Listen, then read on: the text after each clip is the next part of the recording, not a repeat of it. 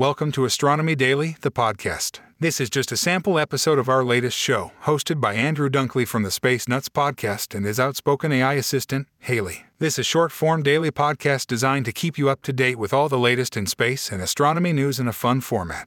You can subscribe to the show wherever you get podcasts from, including Apple Podcasts, Spotify, and Google Podcasts. You can also subscribe to the daily newsletter via the website. You can also stream episodes by visiting the Space Nuts website at spacenuts.io. There's only one more thing to say. Please enjoy. The Astronomy Daily Podcast. with Andrew Dunkley. Hello, and thanks for downloading the latest episode of Astronomy Daily. My name is Andrew Dunkley. This is a short form podcast which dovetails with the Space Nuts podcast that I host with Professor Fred Watson, astronomer at large. In this podcast, we do uh, very quick uh, news stories and analysis from astronomy and space science all over the world through our Astronomy Daily news service, which you can find on the spacenuts.io uh, website. Just click on the Astronomy Daily tab and, and why not subscribe while you're there because it's absolutely free and it's always updating with news and events from around the astronomical world and beyond. The Astronomy Daily Podcast. With Andrew Dunkley. Uh, now, um, that said, uh, let's see what's going to be happening today. And joining me, as always, is Hailley, our AI news sleuth. Hello, Hailley. Hi, Andrew. Great to be back. Good to have you here. All right, well, let's not dilly dally. Let's get straight into the news. Okay, here we go. The spectacular Phantom Galaxy, M74, has now been imaged by the NASA slash ESA Hubble Space Telescope and the NASA slash ESA slash CSA James Webb Space Telescope. A new picture released today showcases the power of space observatories working together in multiple wavelengths to provide a comprehensive view of the galaxy. The NASA slash ESA Hubble Space Telescope image shows the bright core of the galaxy surrounded by thick clouds of dust and gas, as well as pink regions of ongoing star formation. The brightest knots are mostly composed of hydrogen gas, which has been ionized by hot young stars. The image also captures the delicate filamentary structures surrounding this active galaxy, which are indicated in red, highlighting areas where intense star formation is occurring. The dramatic, wispy appearance of the long streamer of stars and gas, stretching over 110,000 light-years, clearly illuminates the gravitational influence of the galaxies surrounding M74. This feature is known to astronomers as a tidal stream. Emission from ionized hydrogen and sulfur comes from hot, young stars and the supernova explosions they cause. Uh, you know, Hailley, I don't mean to interrupt, but you don't have to say slash, you know, NASA slash, it's, you know, just say NASA and ESA. I'm AI Andrew. I read what's there. Perhaps you need to talk to the copywriter. Okay, touchy. Uh, please continue. When the New Zealand-based aerospace startup Rocket Lab first announced its mission to explore Venus' atmosphere, many were quick to draw parallels to Elon Musk's dream to colonize Mars. Although the two missions have key differences, namely, that SpaceX is planning for humans to live on Mars whereas Rocket Lab is focused on unmanned exploration, both missions are part of a growing effort by private companies to reach deep space. The goal of the Venus mission is to not only measure the composition of Venus' thick clouds and assess their potential for harboring life, but also to gain insight into how rocket engines can operate in the planet's dense, hot atmosphere. This would inform designs of future rockets that could take humans even deeper into space. Rocket Lab's proposed Electron rocket would launch out of its private spaceport in New Zealand and soar some 38,000 miles, 61,000 kilometers, above Earth before deploying an as yet unnamed CubeSat that would then enter Venus orbit. From there, it would get within about 25 miles, 40 kilometers, of the planet's surface, a height at which it could deploy two science probes that would then descend into the thick Venusian clouds. You know, I, I looked at the copy on that one, Hailley, and there were brackets. You didn't say bracket. So why did you say, no, never mind? Hmm.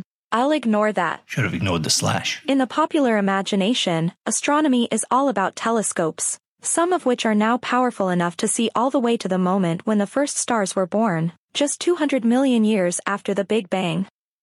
What we don't usually think about is that astronomy also has an observational program that is based on a single galaxy. This may not sound very exciting. But it turns out that a galaxy can tell us something substantial and surprising about the rest of the universe. The galaxy in question is the Milky Way. In estimating how much the Milky Way resembles other galaxies, the author of a new study, Jupiter Ding, used one particular measure, the number of satellite galaxies surrounding the Milky Way. The Milky Way has four satellite galaxies, a relatively low number. This is just one measure, but it could help us understand what typical galaxies are like. And that's the latest news, Andrew. Okay, I'm still trying to understand punctuation, but anyway, we might catch up with you a little later. I'll give you time to let off some steam, Hailley.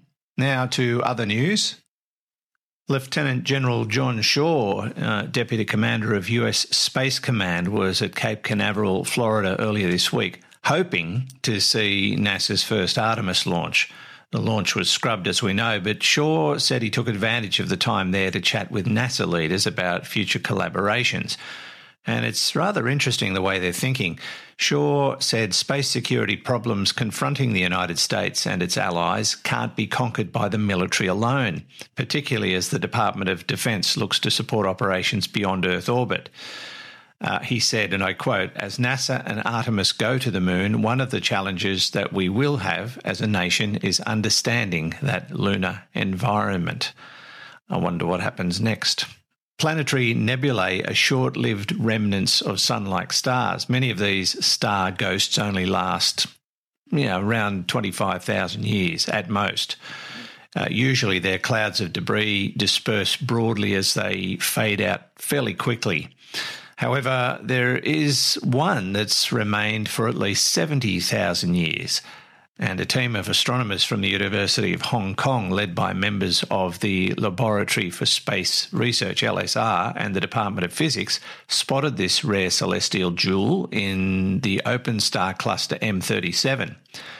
It orbits in our galaxy in the same galactic arm as the Sun and contains about 1,500 solar masses.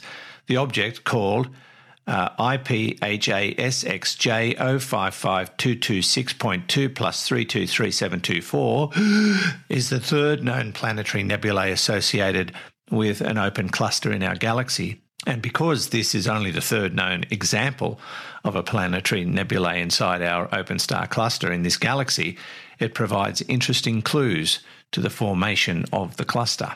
Lots to learn. The Astronomy Daily Podcast. With Andrew Dunkley.